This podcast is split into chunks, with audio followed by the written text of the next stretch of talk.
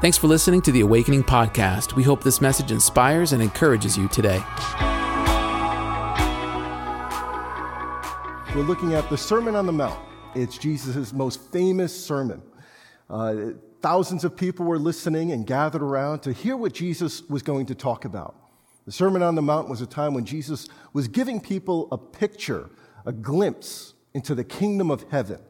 And that's what I want to talk to you about today. Not just the kingdom of heaven, but I want to talk about this idea of being blessed. The title of my sermon today is The Blessed Life. What does it mean to be blessed? What is it? What comes to mind when you think of having a blessed life? I think for most of us, we think of having a good job, uh, a promotion, a house, a wife, and kids, and good health, good well being, peace in your mind. Those are great things, and they are a blessing, and they do come from God.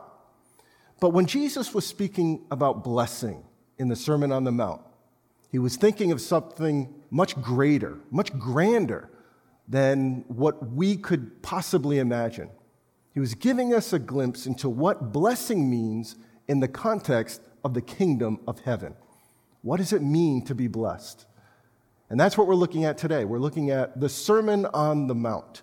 Specifically, we're looking at the Beatitudes, these eight statements where Jesus talks about blessing and, and identifies things that maybe you and I wouldn't, wouldn't associate with blessing, but Jesus does. And I'll give you a hint. When he talks about blessing, he doesn't talk about our health or our wealth or our well being. He's not talking about your spouse or your house. Now, when Jesus was talking about blessing, he was thinking about things that, that would last beyond the here and now. He was thinking about things that, that would carry us over into eternity, things that are in heaven and will await us in heaven, things that will be with us forever. So today, I hope that as we're looking at these Beatitudes, I hope that you shift your perspective. I do hope that your attention is, is with me because this really is. It's, it's the most famous sermon of, of Jesus. It's a time when he's talking about deep spiritual things, things that for the people who were with him were hard to understand, difficult to comprehend.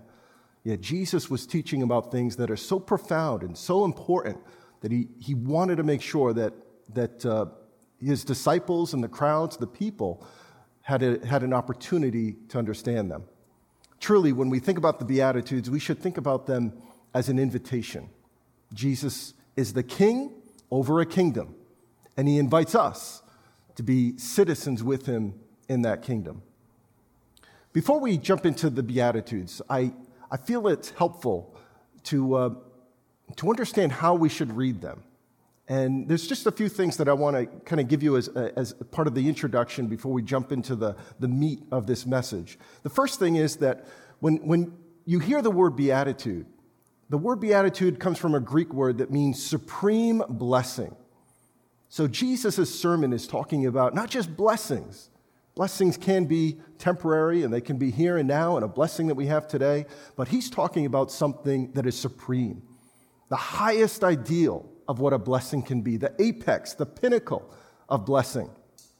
Jesus wants us to orient our mind and our perspective away from the world away from the here and now and, and our family and, and what's happening and, and what we want this year or the needs that we have in, in our own families or our lives. Instead, he's saying, think about the, uh, the eternal blessings, think about the future.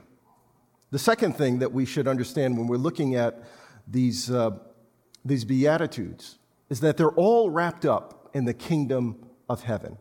You can't understand the Beatitudes unless you understand that Jesus is talking about the kingdom of heaven.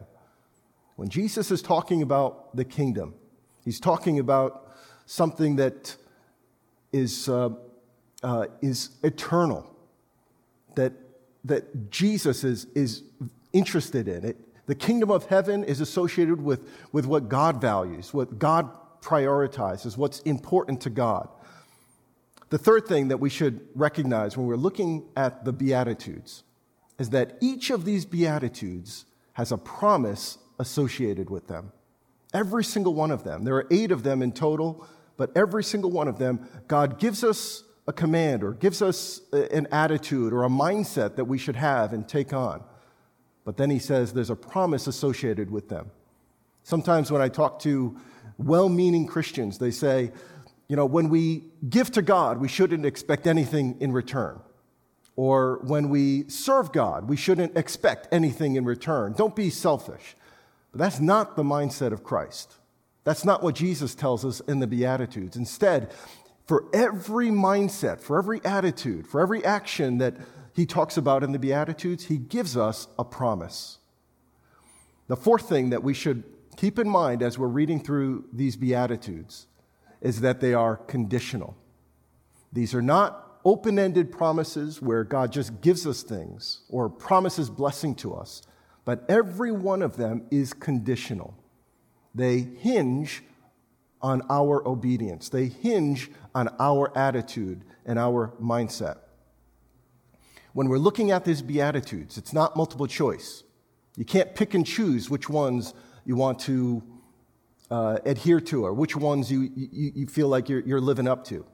It's not a, uh, like, I, I, got six out of eight, or I'm doing, you know, I, I got to work on it. I've, I've only got three out of, out of the eight Beatitudes. Instead, they should be taken as a collection. These Beatitudes shouldn't be taken in isolation. You're not just identifying one or two, but instead we need to look at all of them in continuation. I even think that the Beatitudes build on one another. We'll see how the first Beatitude leads to the, second and the third and the fourth, and I, and I do believe that. The fifthly, the final thing that I want to say about the Beatitudes is that they're not about our happiness. God's number one mission, his goal is not just to make us happy. His desire is for us to be whole, not to be happy. Happiness is something that we may strive for and we may pursue, but happiness is fleeting. Happiness is, is based on situations. We could be happy one day and miserable the next.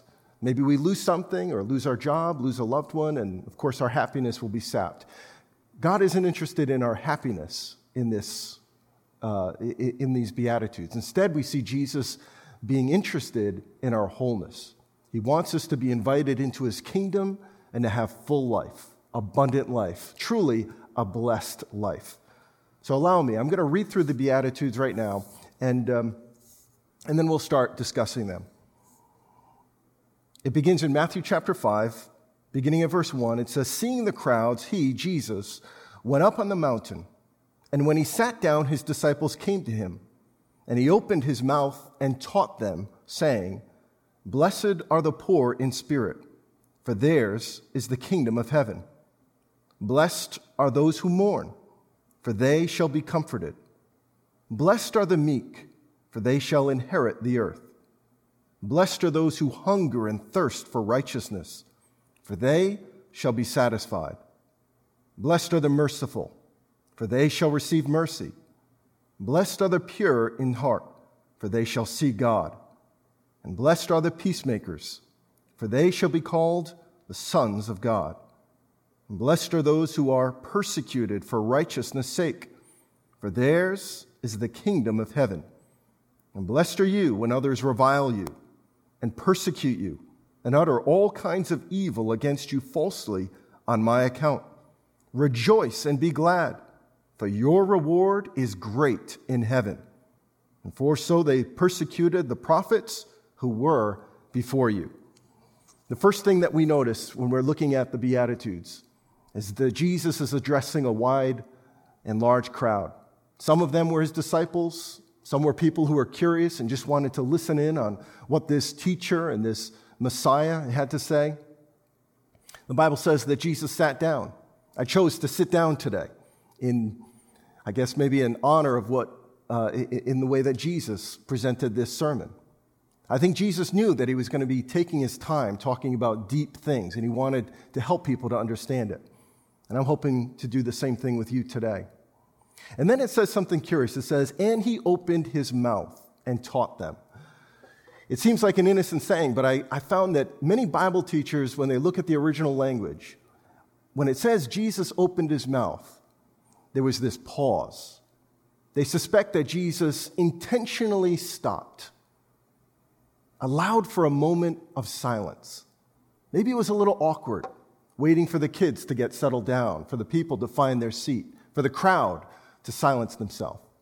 Jesus, at this moment, wants to talk about something that is so deep and so profound that it deserves their undivided attention. He's talking about the blessed life, what that means, and what it looks like. And I think that silence is something that, that, that, that worked. I think that the crowd did kind of shift their attention and lean into what Jesus had to say. And I hope today that that's what we'll do. We'll, we'll shift our attention, silence our home, make sure there are no distractions, and lean into what Jesus had to say about the blessed life. So let's look at it.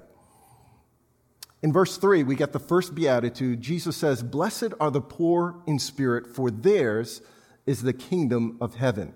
Poor in spirit.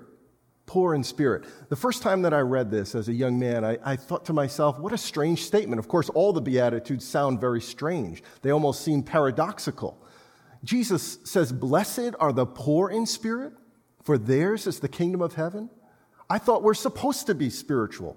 I thought we want more of the Holy Spirit. Why would Jesus say we should be poor in spirit? What Jesus was showing us is how we enter into the kingdom of heaven. We can't enter in full of pride, full of our own righteousness, confident in our own ability to come to God. God makes it clear, Jesus makes it clear. When we come to God, we need to come to Him humble, poor in spirit, recognizing our own spiritual poverty recognizing that, that there's emptiness within us, that we need a Savior, that we need God. It's, it's this that, that we see Jesus teaching over and over again. Not just here in the Beatitudes, but later on, Jesus will speak to the crowds and he says, Whoever wants to be my disciple must deny themselves and take up their cross and follow me. If you want to be my disciple, you need to deny yourself. Following Jesus has nothing to do with us, but it's all about Him. Jesus goes on in the same account. He says, Whoever wants to save their life will lose it, but whoever loses their life for me will find it. If you want to find life, you've got to lose it. Jesus says, if you want to enter into the spiritual realm and the spiritual blessings and the kingdom of heaven, you need to recognize that spiritually you're bankrupt. Spiritually, you're empty that you're in desperate need of a Savior. Every Sunday, we've been having baptisms. And every Sunday, we see this, this same beatitude, this same account being played out. When a person is baptized, they stand in the, in the baptism tank, talking about their story and how they came to Christ. But then they're lowered into the waters of baptism. And that lowering into the waters is a picture it says this in Romans 6. It's a picture of them dying to themselves, dying to their sin. It's a picture of the grave. And then they rise out of that water and they enter into new life. It's a picture of the resurrection. What happened for Jesus, going into the grave and then experiencing resurrection, is what we get to experience every single time we see a baptism. We're seeing someone die to themselves, deny themselves, decide, I'm living for Christ. I'm going to embrace the life that God has for me. The second thing that we see, uh, the second beatitude, is Blessed are those who mourn, for they shall be comforted. Sometimes I hear this, this beatitude mentioned at, uh, at funerals. It's often mentioned because, of course, at funerals there's great sadness and there is mourning. And the beatitude gives some hope. It gives um, some perspective that, that God does want to give hope and comfort to people. But is that what this beatitude is speaking about? Is it a blanket statement that for anyone who's experiencing sadness or mourning, that God is going to give them comfort? I don't think so. I think when I, when I see this, uh, when I see this beatitude, I see Jesus talking about mourning in the context of the kingdom of heaven. The Bible says in Romans chapter 14, verse 17, that the kingdom of God is not a matter of eating or drinking, but of righteousness. The kingdom of God is a place of righteousness. So, why is it that we mourn? We realize that we're poor spiritually. but we're also not righteous. We realize how far away we are from God. And that's why we need a Savior. We need a God. And it's that, that sadness, that conviction, that realization of how far and distant we are from God that should lead to mourning and lead to sadness. There's a man that I know who's, who's new to the faith, and he talked to me about how he wrestled with feeling distant from God. He, he said, I, I feel like I'm so inadequate. I feel like I'm so far away from God. I feel like I'm not good enough. I feel like no matter what I do, God's never going to be satisfied with me, never be pleased with me. Like nothing that I do is going to get me into heaven. And I said, You're, you're getting there. You're, you're closer to the truth. Because the truth is, none of us are good enough or righteous enough to get into heaven. When we think about our righteousness as being worthy of entrance into heaven, then we've got the, the wrong mindset. Jesus says, first, you need to be poor in spirit.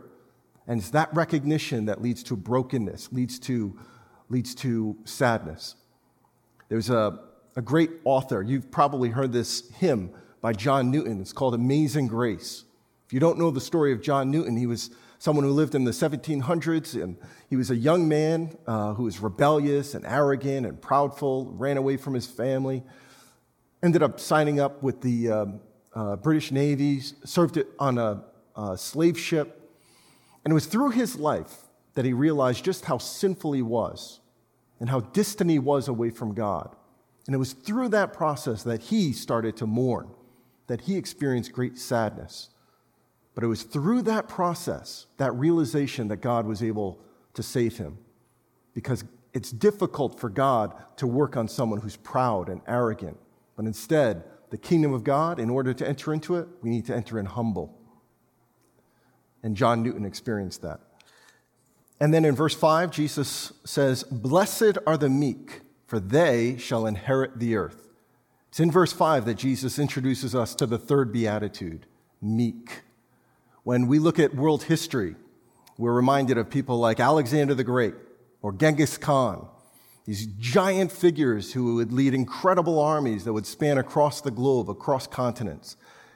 And though these men were ambitious and had mighty armies and were very powerful, Jesus says it's not going to be the Khans or the Alexanders that inherit the earth. It's going to be the meek.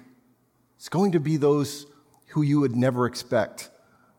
Jesus, when he's talking about the meek, is talking about those who are quiet, teachable, humble, submissive these are the ones Jesus says will one day inherit the earth.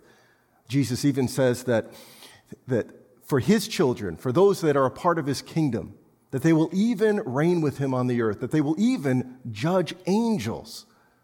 Who would judge the angels? The meek, the quiet, the submissive, the timid, the teachable. These are the ones that Jesus invites into the kingdom because, again, you can't come into his kingdom puffed up full of pride, full of your own ambition. And then in verse 6, Jesus introduces us to the fourth beatitude. He says, Blessed are those who hunger and thirst for righteousness, for they shall be satisfied. When we renounce our own righteousness, when we recognize how empty we are, we crave God's righteousness. We realize that we're empty. We need this. We can only find it in one place it's found in Jesus. When my wife was uh, pregnant, I remember how she had these different cravings, and many pregnant women have these cravings, you know, peanut butter and pickle sandwiches, uh, strange things. My wife, it was, she craved lemons with crushed ice. That was her thing. She craved lemons and crushed ice. And then I remember for our, uh, our, our third boy, he, uh, she, she, had cravings of uh, uh, like beef and burgers and steaks. And my theory is that these cravings are because the, the mother is deficient on certain vitamins or minerals, that she's craving these things that her body needs in order to grow and in order for the baby to grow into maturation. And I believe that's what's happening for those who crave and hunger after righteousness, that we recognize we need this. And we can't find it in ourselves. We can't find it in the world. We can only find it in Jesus Christ. He becomes our righteousness, He becomes our source. And as you start to have that righteousness, or you crave it, you start to find places where you can find that righteousness. And, and it's in the people of God and the house of God and the word of God. You start to pray. Jesus moves on in the verse 7, he talks about the fifth beatitude. He says, Blessed are the merciful, for they shall receive mercy. What does it mean to be full of mercy? To be full of mercy, I, I found one commentator who said this it means to have an irresistible love for the weak, for those that are sick, the wretched, the wronged, the outcast, the failures, and the wicked. Jesus says, Blessed are the merciful, those who have mercy for these kind of people. They're willing to sacrifice what's theirs. They're willing to put aside their own dignity and their own honor for the sake of someone else. Does it sound familiar? That's exactly what Jesus did. It says in Philippians 2 that Jesus set aside the glory that was his in heaven so that he could come to the earth on a mission of mercy. He didn't come to people who welcomed him and, and received him as a friend and loved him and worshiped him. No, most of the world, you'll remember at his crucifixion, they were shouting, Crucify him, crucify him. They hated him. But Jesus came on a mission of mercy to love, to serve others. And that's what God invites us into. That's what Jesus invites us into to be merciful to those who are different from us, who are unlike us, to love them within, with an irresistible kind of love, a kind of love that can only come from, from God, from, from heaven. And then in verse 8, Jesus says, Blessed are the pure in heart, for they shall see God.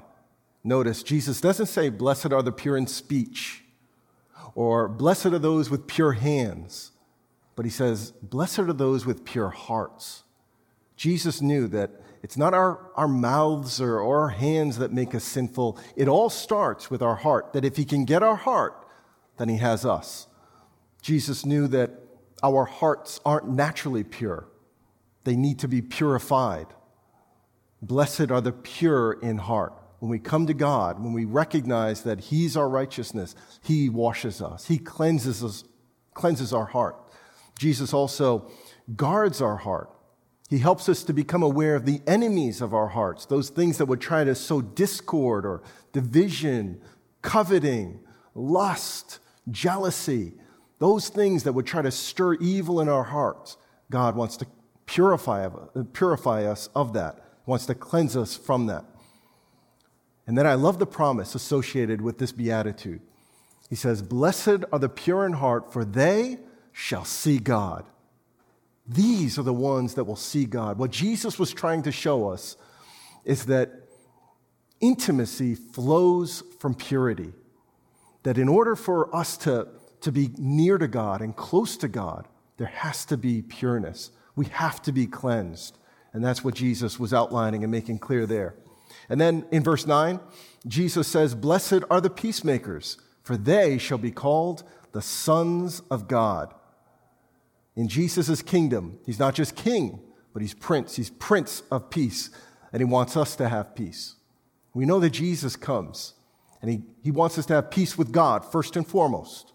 But He also wants us to have peace with ourselves, with our heart, with our past, with our identity. He wants us to have peace. And then He wants us to have peace with others. And Jesus says that, that we are now brought into His mission of bringing peace. That we shouldn't be content being peaceful, having peace, being a pacifist no, he, he's saying, I want you to actively promote peace around you with others. There's a time I remember my, um, my family came back from, from a, uh, a birthday party. And of course, uh, this was a couple years ago, but they were a little younger then, and, and they, they just had their fill of sugar and cake and candy and soda and all that stuff. So they were a little cranky, but I remember they came back with these balloons, and my youngest son got out of the car holding his balloon. And as soon as he got out, he just let go of the balloon. Wasn't thinking. And as soon as that balloon went up, went up, it was just like all of his joy and happiness went with it. He just started crying, and, and he was so sad. And then I saw something amazing. I never forgot it. Our, middle son, Jonathan, immediately rushed over to our, our youngest boy and he just said, uh, I know you're sad because you lost your balloon. Here, take mine. And that seems like a small gesture, but for those of you that have kids, you know how big a deal a balloon is to a little kid. And for my son to give up his balloon to his younger brother who had just lost his, uh, it, it, it, it, it was, I, I loved it. And I loved it because it, it reflects what Jesus was talking about here. He saw this, that, that Benjamin, our youngest son, was just distraught, and he rushed in to give this balloon because he wanted his brother to have peace again. He wanted him to be happy, to be content. Jesus invites us to be peacemakers. And peace is a difficult thing. It's not always going to happen, it's not promised wherever we go. Truly, peace is something that has to be forged and built, and it takes time, and it takes cooperation, and people, and wisdom, and patience, and love. It takes a lot. But Jesus invites us, as members and citizens of the kingdom of heaven, to bring peace, to make peace, to not just be content with the peace that we now have, but to now share it with others. Just as we've received mercy, received righteousness, we want to share these things with other people. And then what's the blessing associated with being a peacemaker?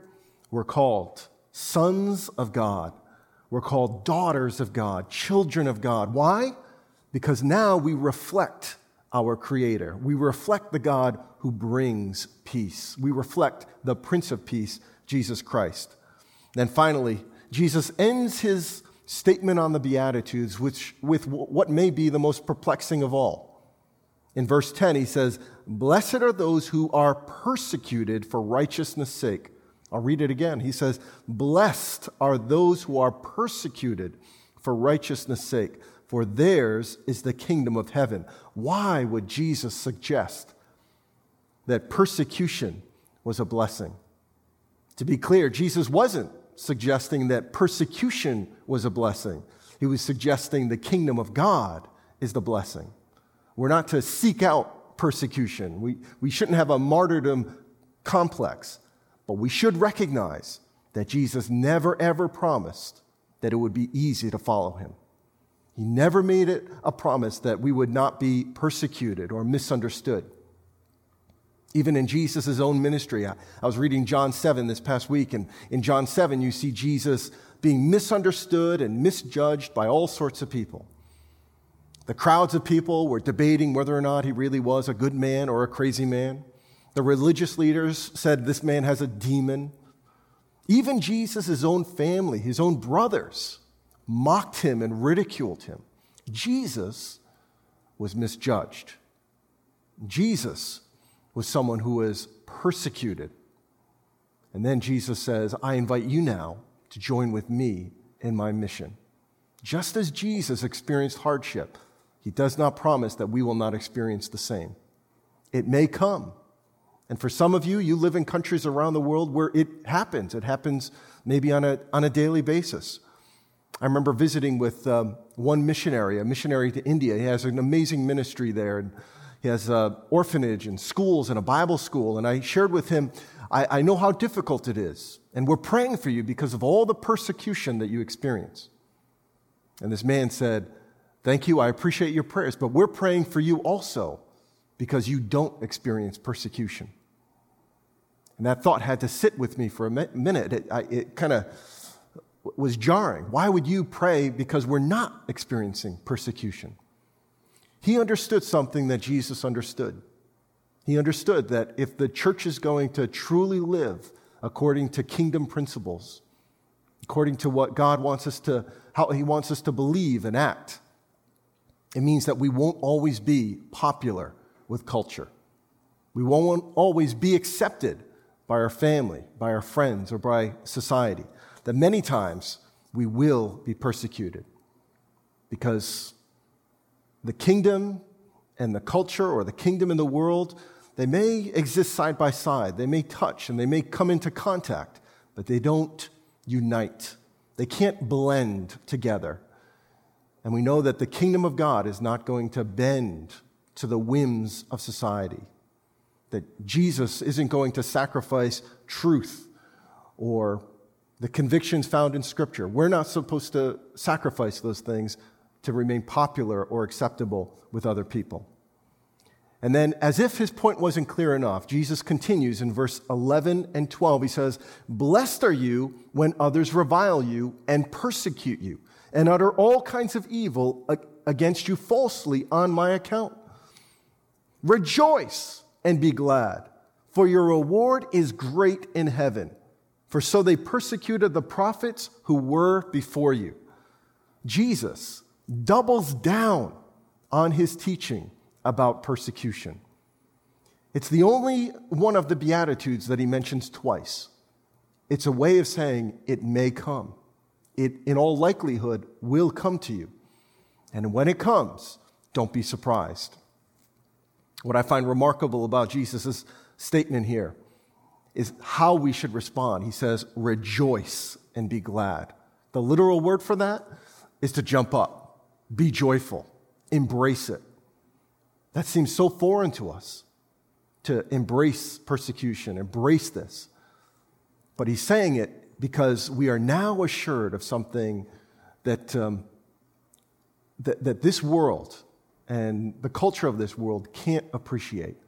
We are now a part of the kingdom of heaven, that we now have a kingdom mindset, that we are not living for this world, for the here and now, but we're concerned with the world to come. And that's how Jesus ends his Beatitudes. I, um, I, I think as we looked at the, the Beatitudes and how Jesus looks at blessing, it's helpful to, to remember what Jesus is saying. He's speaking to a large crowd, just as I am today, and it's an invitation. He's saying, The kingdom of heaven is open to you to join. Join with me in it. There's blessing in it. You'll experience some of the blessing here on earth, but the true blessing, the greater blessings, are found in heaven, are found in the life to come. So don't get wrapped up in, in this life and in the here and now, but be consumed and be interested in the world to come. Thanks for listening to the Awakening Podcast. We hope this message has encouraged you. If you want to learn more about our church, visit us online at awakening.global. We'll see you soon.